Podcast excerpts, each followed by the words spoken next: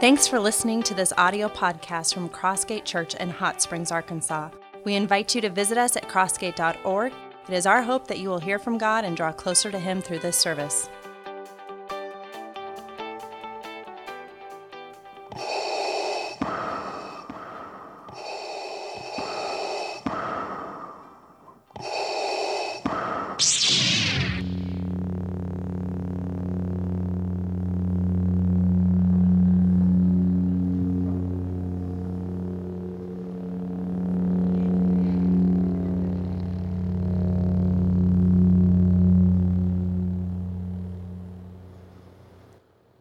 Lightsaber.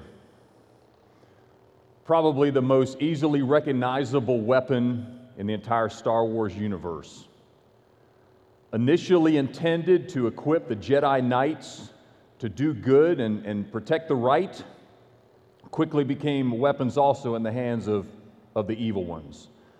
Uh, probably no more so than a red lightsaber. You know, with a red lightsaber, a student killed his teacher.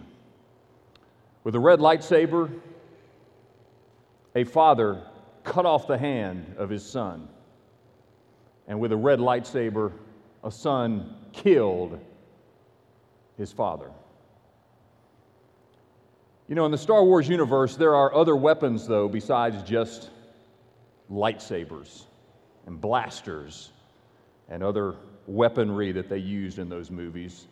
Uh, even in the Star Wars universe, a long time ago, in a galaxy far, far away, they even used words as weapons. Watch the screen. Why, you stuck up, half witted, scruffy looking nerf herder! I don't know where you get your delusions, laser brain. Uh, sir, Shut him up or shut him down. The odds of surviving a direct assault on an Imperial Star Destroyer. Shut up! From now on, you do as I tell you, okay? Look, your worshipfulness, let's get one thing straight. I take orders from just one person, me. So one day you're still alive. Will somebody get this big walking carpet out of my way? No reward is worth this. All right, once again, things that you never thought you'd see at church. A little clip from Star Wars. By the way, for those of you that know anything about Star Wars, are you surprised to know that those two got married? I mean, does that look like two married, a husband and a wife arguing together? Well, the bottom line is this, y'all. We are continuing our teaching series, and also, did anyone think I was going to come out dressed up like Darth Vader? For real? D- disappointed that I, you did not get Darth Vader this morning. What I wanted to say was, Lightsy, I am your father, but I couldn't fit it in. Okay, I just couldn't fit it in. But here's the deal we are continuing our teaching series called Word Wars. And the fact is that we, just like they had Star Wars, oftentimes we find ourselves fighting the word wars. Word wars between husbands and wives, word wars between parents and children, between coworkers, between, God help us, Christians, the word wars. And while every single word we speak is emblematic of what's going on in our hearts, God, of course, has called us to speak life giving words, not life taking words. Uh, today, we're going to talk about this topic when words become weapons. What do we do when our words or someone else's words become weapons? Because that's exactly what the Bible says that our words can become, right? Proverbs 12, 18, this will be our launching pad for the day. Proverbs 12, 18 says this harsh words are like sword thrusts, or we could say lightsaber thrusts, but the tongue of the wise brings healing. Harsh words are like sword thrusts, but the tongue of the wise brings healing. And I'm just going to tell you, brace yourself. I've got a lot of information to share with you this morning uh, because there's a lot that the Bible has to say about when words become weapons, specifically from the book of Proverbs. So keep up as best you can. I'm going to do my best David Platt impersonation this morning. But this is why we hang these messages on Vimeo and YouTube so you can go back and watch them again and kind of digest what, uh, what was being said. Okay, so first of all, let's just talk about this. Let's talk about our verbal weapons our verbal weapons. We have quite an arsenal at our disposal when it comes to weaponized words. And, that's true in general, but we're going to get very specific and talk about some very specific ways that our words become weapons. First of all, how about our words that show contempt for God? We're, we're not even going to talk yet about your words that you speak to other people. How about the words that show contempt for God? Now, it's true that any word that you speak against another human being ultimately shows contempt for God because God has commanded us to love our neighbor. But even more specifically than that, I want you to think about some, some of the words that we have that show contempt for God. How about when we misuse his name? Uh, Exodus 20, verse 7, look at this, straight from the Ten Commandments. You shall not take the name of the Lord your God in vain, for the Lord will not hold him guiltless who takes his name in vain. You notice how careless and casual our culture is with, with the name of God? Oh my God. Jesus.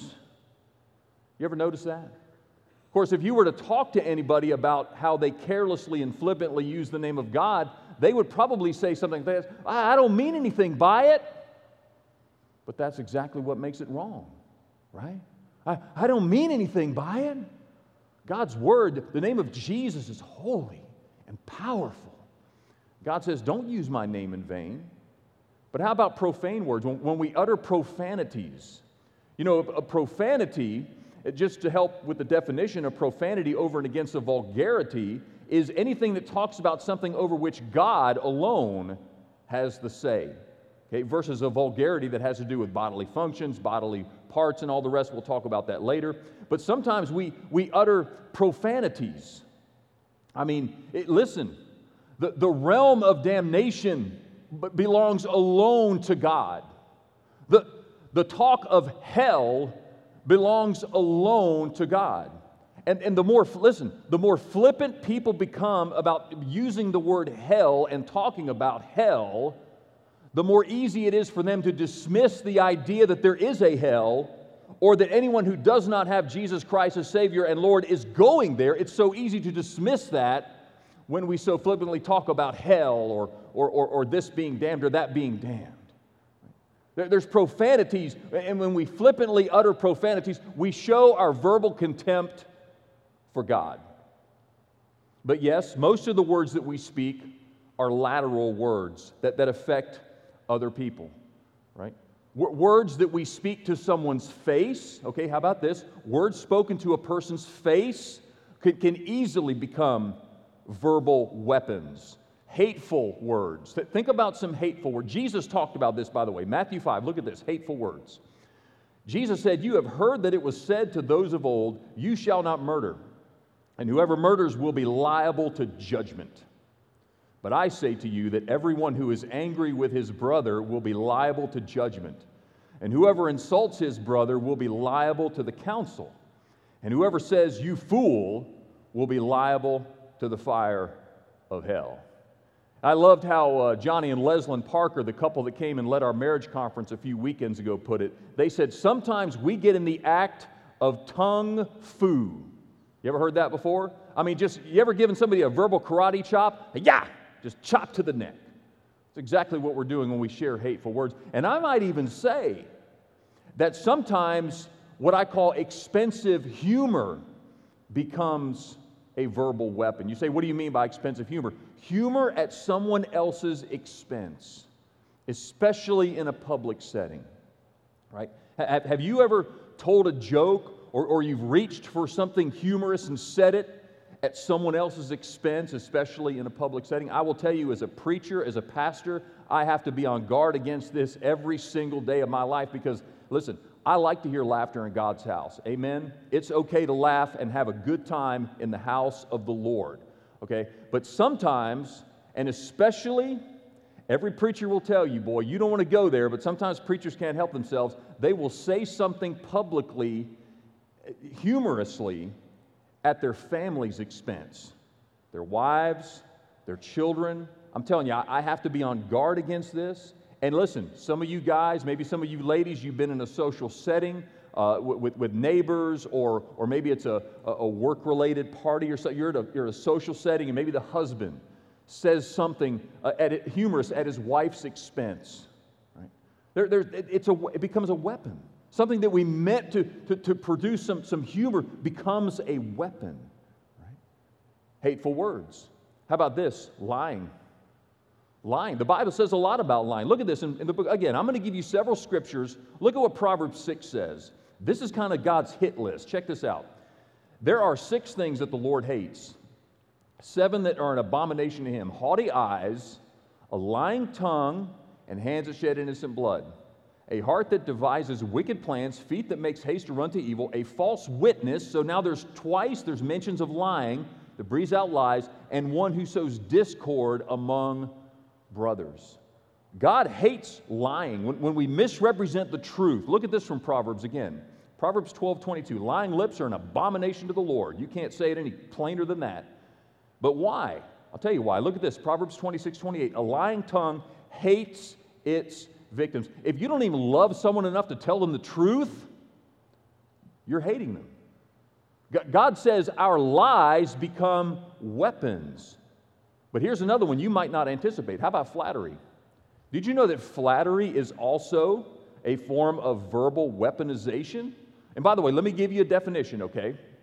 Flattery is basically this it's when you say something to someone's face that you, that you would not say about them behind their back, right? Oh, man, I just, you're, you're the greatest ever. Man, he couldn't fight his way out of a wet paper bag, right? I mean, flattery, you're saying something to someone's face that you would not say behind their back. The opposite is gossip. Gossip is when you say something behind someone's back that you would not say to their face. And flattery, again, you're not telling the truth. You're certainly not being verbally consistent. Flat, look, at, look at what the Bible says. Flat of Proverbs. Proverbs 26, 28 again. A flattering mouth works ruin. Here's another one from Proverbs. Proverbs 29 5. A man who flatters his neighbor spreads a net for his feet. Flattery can be a verbal weapon, and most of us don't even realize that we are doing it. And here's one other category, kind of broadly look at this perverted language, vulgarities, and crude joking. Ephesians chapter 4. God has a lot to say about when words become weapons. Watch the way you talk. Let nothing foul or dirty come out of your mouth. Ephesians 4:29, then Ephesians 5, there should not be even a hint of sexual sin among you. Don't do anything impure. There must not be any bad language or foolish talk or dirty jokes. They are out of place. Here's something you got to understand, friends. There is a connection between what we say and how we live our lives. You show me a person who has coarse language, and I'll show you a person who has a coarse heart and a coarse lifestyle. In other words, if you're using someone else's ears as garbage cans, you have made them an accomplice to your sin. And can I just give you a word of encouragement? If not just a, a flat out word of admonition and challenge, okay? As, as followers of Jesus Christ, I want to invite you to turn the volume up on your discernment of what you choose for your, for your entertainment, for you and your family, in terms of what you listen to and, and, and what you watch. Uh, th- there is, so, I mean, listen, I don't have to explain this. You guys have been to the movies, you guys have turned your TV on, you guys have listened to the radio. There is so much profanity so much vulgarity in movies and all the rest today, we have absolutely gone numb to it. Right? But I will tell you, if you choose that repeatedly for your form of entertainment, and I mean the stuff that just, it's like a broken sewer pipe in your face, in the movies, television, music, right? If, if you repeatedly choose that, it will have a coarsening effect on you or maybe your children. I, I, will tell you, one of the things that has helped us out tremendously as a family is, is uh, Focus on the Family's got a website, pluggedin.com. Go to that. They review every single movie that comes out, and they will give you a list of the language, the sexuality, all of the stuff that's in that movie. And there have been a number of times when we have gone and looked at a review for a movie in advance, a movie that maybe we really wanted to see, and we said, you know what? We don't need it. We don't want our ears and eyes assaulted with that kind of language. Guard your heart. There's something in the Bible very, very specific about guarding your heart. And, and I would tell you, sometimes I'm, I'm shocked at what Christian people will allow themselves to be subjected to in the name of entertainment. You say, well, I mean, I, I already hear the stuff at, at, work all the time, and my kids hear it at school all the time. What, what, what, what, what's the big deal about just watching a movie or listening to music with the exact same language? I will tell you, and listen, I haven't always been a preacher, y'all, okay? Four years in the Marines, I heard more swearing than, than one lifetime could handle. Okay, but the fact is, there's a big difference between being placed in a situation where coworkers are talking like this constantly and, and where you're choosing it in, intentionally and deliberately to be entertained by it. All right, so when we think about words that are spoken, realize that even the words that, that we receive have an effect on who we are. Now, those are the words that we speak to other people to their face, but what about some of the hardest words of them all? The words that we talk about others behind their back. Words spoken behind a person's back. And public enemy, number one, you know it as well as I do, is gossip, right? Is gossip. The Bible has a lot to say about gossip. Look at this in Proverbs 18. The words of a gossip are like choice morsels, they go down to the inmost parts. Now remember, our definition definition of gossip is that you're saying things behind their back that you would not say to their face. And normally, the things you're saying behind their back, you're talking trash about people, you're, you're, you're putting people down, you're talking about how, how less than they are than you, all of these things. Gossip. Again, what does the Bible say? Look at this again from Proverbs 17 4. Wrongdoers eagerly listen to gossip. If you allow a gossip to use your ears for garbage cans, now you're an accomplice to their sin. Here's another one from Proverbs. Proverbs 16 28. A gossip separates close friends. Some of you in this room right now can think of someone with whom you used to have a close friendship. Maybe a very deep and meaningful close friendship. But either because you gossiped, or they gossiped, or somebody else out there gossiped, you no longer are friends with that person. Gossip divides people. It's one of the reasons why God hates gossip. By the way, you know one of the best ways just to absolutely cut it off at the knees? If, if you have someone talking to you about someone else, once they get done talking, you say, Let's pray for that person right now, you and me. Let's pray for that person right now. Or maybe that's the litmus test for whether you talk about someone else who's not there, right? Could, am I talking about this person in such a way that, that I could immediately say, let's stop right now and pray for that person? I will tell you, if you make it a habit of that, all the gossips in your life will depart because they don't want to be around you. Because they didn't come to you to have a prayer meeting, they came to you to dump their trash in your ears. So, one of the best ways to kill gossip right where it's at is to simply say, we need to really pray for that person. Okay? Now, I got it. We're all church folk here, okay? So there's a fine line between gossip and prayer requests. Amen?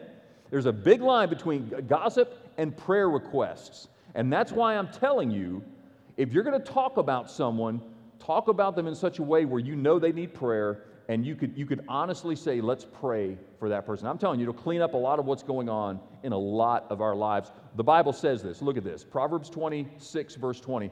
Fire goes out without wood and quarrels disappear when gossip stops. It's true.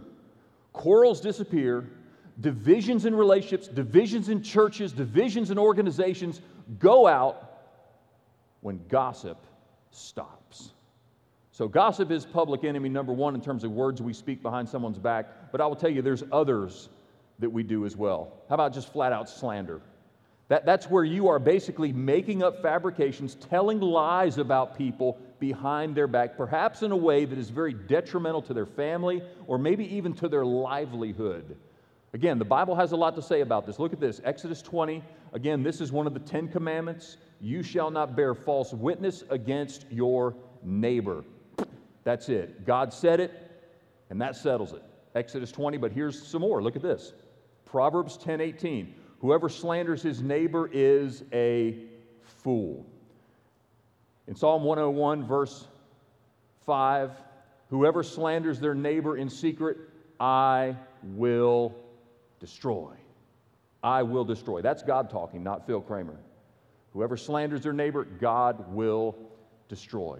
That's some hard language. And that's, that's a promise, not a threat. Now, here's one other divisive talk. Okay, divisive talk. That's where you are behind the scenes sowing, verbally sowing seeds of discord somehow. Okay, God is not cool with that. Whether you're sowing discord among friends, among people, God help you if you are sowing discord in your local church. I will. T- I, th- this is not Phil Craig. I'm telling you, God will not hold you blameless if you are sowing discord in a local church. You say, Pastor Phil, are there a bunch of people sowing discord in our church? Not to my knowledge. I'm just putting it out there. Okay, I'm just putting it out there. Look at what the Bible says. Proverbs 16:28. A troublemaker plants seeds of division. Now we got a lot of weapons in our arsenal, do we not? A lot of weapons. But here's, here, remember what our, our primary verse said Proverbs 12, 18. Harsh words are like a sword thrust, but the tongue of the wise brings healing. Let's talk about how we respond when harsh words have been spoken, because it's our response that really makes the difference, right? I mean, I, I want to remind you what Pastor Chuck Swindoll has often said about our healing response. Pastor Chuck Swindoll said, Life is 10% what happens and 90% how we respond to it. Harsh words are uttered. We respond graciously, humbly, biblically, and, and that will bring healing. Okay, so what about when the, first of all, let's just address our own issue here. What, what if the harsh words are our own words? Responding graciously to our words, because sometimes we're the culprits, right? I mean, whether we intend to or whether we don't intend, sometimes our words can hurt other people. What are we going to do about that? Well, if you're here with a pulse, just put your finger on your wrist and check and see if you have a pulse. Most likely you do. And if you're a person where words come out of your mouth at all on any given day, which pretty much applies to everyone, here's what you need to do. You need to keep a little three word phrase in your hip pocket and just have it ready at any time. And that three word phrase is, I am sorry. Some people have the hardest time in the world to say, I am sorry. And I'm not talking about just a generic, hey, man, if, if, if, you, if you were offended by my words, or, you know, if, if, if you received my words in, a negative way, no, no. Just say, I'm so sorry that I said that. I want to apologize. Would you, would you forgive me? By the way, when it comes to words, uh, an apology should be just as public as the sin, right? Just as pu- sometimes we have we have this this little verbal altercation in, in private, just us and another person. Okay, go to that person and apologize. But if if there's an outburst of if, if there's words that came out of your mouth in a public setting, your apology should be just as public as the sin. And no, here's one other thing. If you're going to apologize Pastor Josh King of Second Baptist in Conway said this recently. I love it. Look at this. An apology without change is just manipulation. Okay, so if you have no intention to change your ways and you go and apologize to someone, all you're doing is you're trying to manipulate them. So realize that you've got to put your money where your mouth is when it comes to apologies and when it comes to humbly and healingly responding to your own words. But now, what about their words? right? Because, Pastor, I mean, have you heard what some people are saying out there? Responding graciously to their words. Now, this, listen, friends, this is where it is so critical that we ask the question what does the Bible say? Because when someone gets amped up and ramped up in your face, it's so easy to listen to the voice of our emotion, to the voice of our coworkers. Don't you let her get away with that. The, the, the voices of other people but what have I often told you, church? Never trust a voice over a verse. And so when it's, it's easy to get emotionally ramped up and respond out of emotions, that's when we've got to ask, what does the Bible say? Okay? What does the Bible say? So, words to our face. If someone gives you a verbal bomb to the face, a flamethrower to the face, what are you going to do? Well, what does the Bible say? We shared this with you last week, Proverbs 15 1. A gentle answer turns away wrath, but a harsh word stirs up anger. As hard as it is, a gentle answer turns away wrath. Again, Jesus, let's just take our cues from Jesus. He kind of knows what he's doing. Matthew 5, Jesus said, You have heard that it was said, You shall love your neighbor and hate your enemy. But I say to you, love your enemies and pray for those who persecute you. First Peter, I shared this with you last week, talking about Jesus. Christ also suffered for you, leaving you an example so that you might follow in his steps. He committed no sin, neither was deceit found in his mouth. When he was reviled, he did not revile in return. When he suffered, he did not threaten, but continued entrusting himself to him who judges justly. Words to the face. You know, is there going to need to be some follow up? Absolutely. But just in the moment, in the moment, I would say 99% of the time, there's no reason why we have to come back and respond with like and equal verbal force. Okay? But the, again, the hardest words typically are the ones that people say behind our back. So, how, how are we going to respond to words behind our backs? Again, what, what, what does the Bible? It's not what Phil Kramer says or what your emotions say or what your coworkers. What does the Bible say? Okay, what does the Bible say? Well, there's what we find in the Bible is there are escalated levels of response when people are talking trash about you behind your back. Okay, the first level is this: is simply ignore it. Just, just ignore it. Ignore the words. Ignore the person. Don't give them the pleasure of, of speaking back into that. You say, where's a verse for that in the Bible? Here you go. Look at this Proverbs 19 11. A person's wisdom yields patience.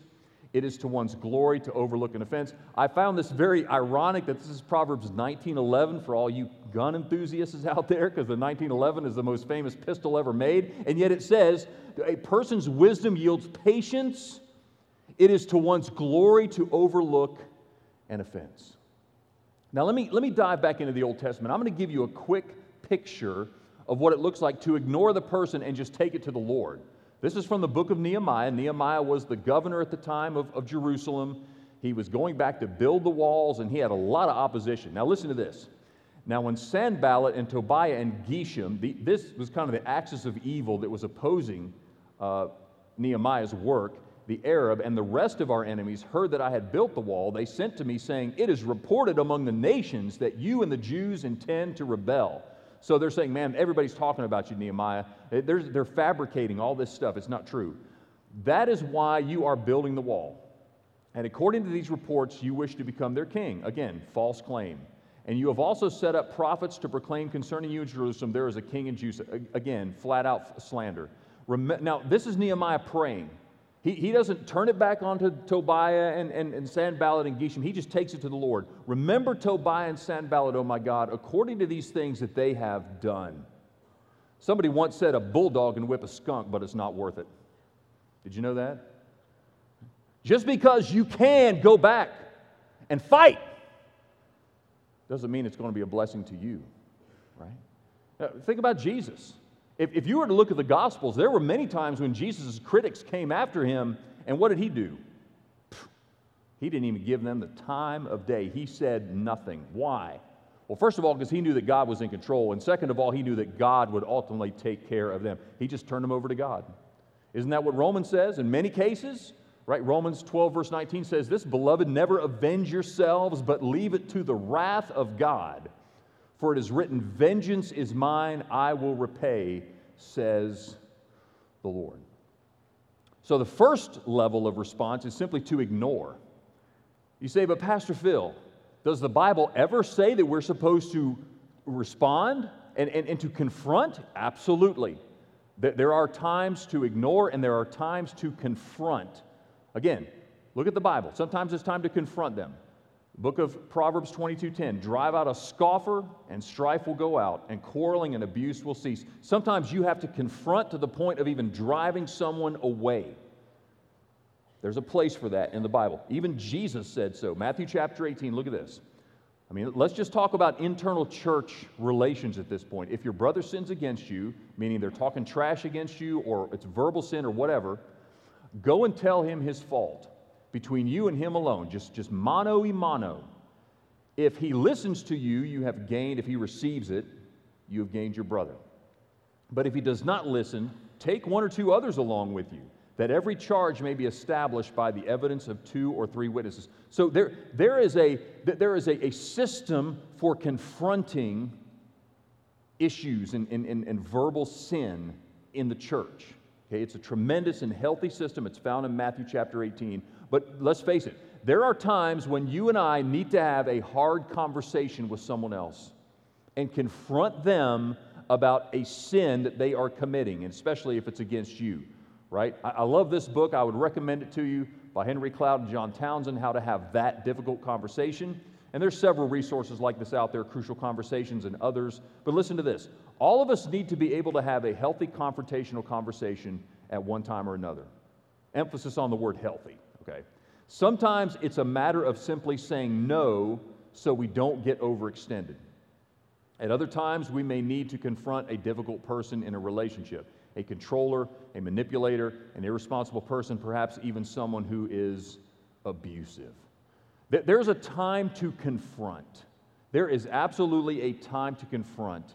And that's part of the wisdom of, of knowing when should I ignore and when should I confront. God, God will make that clear to you through His Word, through prayer, and through the voices of other godly people in your life. And there is a time when a one on one confrontation doesn't work, and therefore we've got to turn them over to the authorities, to bring them to the God ordained authorities. Okay, again, Matthew 18, look at this, just within the church now. Matthew 18, 17. If he refuses to listen to them, meaning the two or three other people you take with him, tell it to the church, meaning you take it to the leaders of your church, you take it to your elders, you take it to your pastors, take it to the, the level of God ordained leadership. And if he refuses to listen even to the church, let him be to you as a Gentile and a tax collector. Treat him as though he's not even saved, because he's certainly not acting like a saved, born again person. Right? Now, what happens beyond that? Let, let's, let's say someone is, is so defaming and so slandering who you are that it is killing your business, it is killing your livelihood, it is, it is, it is inflicting tangible damage on, on you and your family. Do you have any recourse? Yes. We're American citizens. God has given us certain rights, inalienable rights in our nation. And there are times when we will elevate it to that level. Paul did that. Again, look at Acts chapter 20, 21. The Jews from Asia, seeing him in the temple, meaning Paul, stirred up the whole crowd and, and laid hands on him, crying, This is the man who is teaching everyone everywhere against the people and the law in this place. Moreover, he even brought Greeks into the temple, and he has defiled this holy place. Away with such a fellow from the earth, for he should not be allowed to live. Paul's facing some serious, serious opposition here. And as they were shouting and throwing off their cloaks and flinging dust into the air, the tribune ordered that Paul should be examined by flogging, meaning they're going to beat the stuffing out of him. But when they had stretched him out for the whips, Paul said to the centurion who was standing by, Is it lawful for you to flog a man who is a Roman citizen and uncondemned? When the centurion heard this, he went to the tribune and said to him, What are you about to do? For this man is a Roman citizen. Sometimes the fact that we are citizens in a, in a nation that's governed by laws means that there's a recourse that we have. There, there's a recourse that we have. You say, Pastor Phil, are you talking about like filing lawsuits against people? Because I thought the Bible said we're not allowed to sue anybody. Isn't that what the Bible, especially another Christian? Excellent question. There is a recourse that we have, even as Christians, outside of the church. Now, let me give you that scripture because we're going to close this message down in just a minute, but I want to just be very clear about this. 1 Corinthians 6, 1 through 5. This is the passage that people say says we should never sue another person, certainly another Christian. I'm talking again, if, there, if there's a, just an amazing amount of verbal defamation, do you have legal recourse, biblically speaking? When one of you has a grievance against another, does he dare go to the law before the unrighteous instead of the saints? Or do you not know that the saints will judge the world? And if the world is to be judged by you, are you incompetent to try trivial cases? If you have such cases, why do you lay them before those who have no standing in the church? I say this to your shame. Can it be that there is no one among you wise enough to settle dispute between the brothers? So, this passage is talking about disputes between two people in the same church. There was only one church in Corinth, one church with one set of elders. It wasn't like they had 50 different churches The Presbyterians and the Catholics and the Lutherans and the Baptists and the Crossgates, they just had one church. And Paul basically says, look, if there is a dispute between you and another person in your church, don't take it to the county judge. You take it to the elders of your church. What does that mean for us? Let's say there was two people, two members of Crossgate Church, and you live next to each other out on Spring Street or wherever, and you got a little bit of property, and there's a dispute between you and the other person about where the property line lies, and you simply cannot come to a resolution. You're both members of Crossgate Church. What should you do? Well, the last thing you need to do is file a lawsuit with the county and go lawyer up and, and go that route. What the Bible says is that you, as a member of this church, should bring that issue to the elders of this church. And the elders of this church will hear this side of the case and this side of the case and make a ruling. That's exactly what the Bible says because we're a part of one church. You say, but what if, what if this person is a member of another church out in town, First Baptist, Hot Springs Baptist, or whatever? Well, again, biblically, the best thing to do, if at all possible, is to get the pastor of Crossgate, the pastor of that church together. Again, mutual church leaders hear the case, and the church leaders will make a decision. Okay? Ideally, that's what would happen. But I will tell you this the idea of saying, well, you can never file a lawsuit, therefore you have no recourse, I don't believe that's in the Bible. I'm talking about with just people out there who are defaming you, who are defrauding you, who are verbally uh, slandering you. That's what we're talking about here. That's a biblical response. Now, let me say this as we close out this message. We're talking about how we respond right? The Bible says that the harsh words are like a sword thrust, but the tongue of the wise brings healing. It takes a lot of power to humbly and graciously say, I'm sorry, doesn't it? It takes a lot of power to, to ignore what someone is saying about you, doesn't it? It, it takes a lot of power. It takes a lot of power to, to graciously but biblically confront someone else, doesn't it? Do you have that kind of power? Do I have that kind of power? Isn't that the whole point? We, we need God's grace. We need God's mercy, God's presence, God's spirit in our lives. Otherwise, there's no way that we could possibly respond a gentle answer turns away wrath. Good night. How, how in the world are you possibly ever going to do that without the filling of the Holy Spirit? But the fact that, that what we're talking about this morning requires the power of Almighty God is how God is setting you up to display the power, the absolute power of God. Listen, listen to this. This is the last scripture I'm going to share with you. Matthew 5, Sermon on the Mount. Jesus said, You are the light of the world. A city set on a hill cannot be hidden.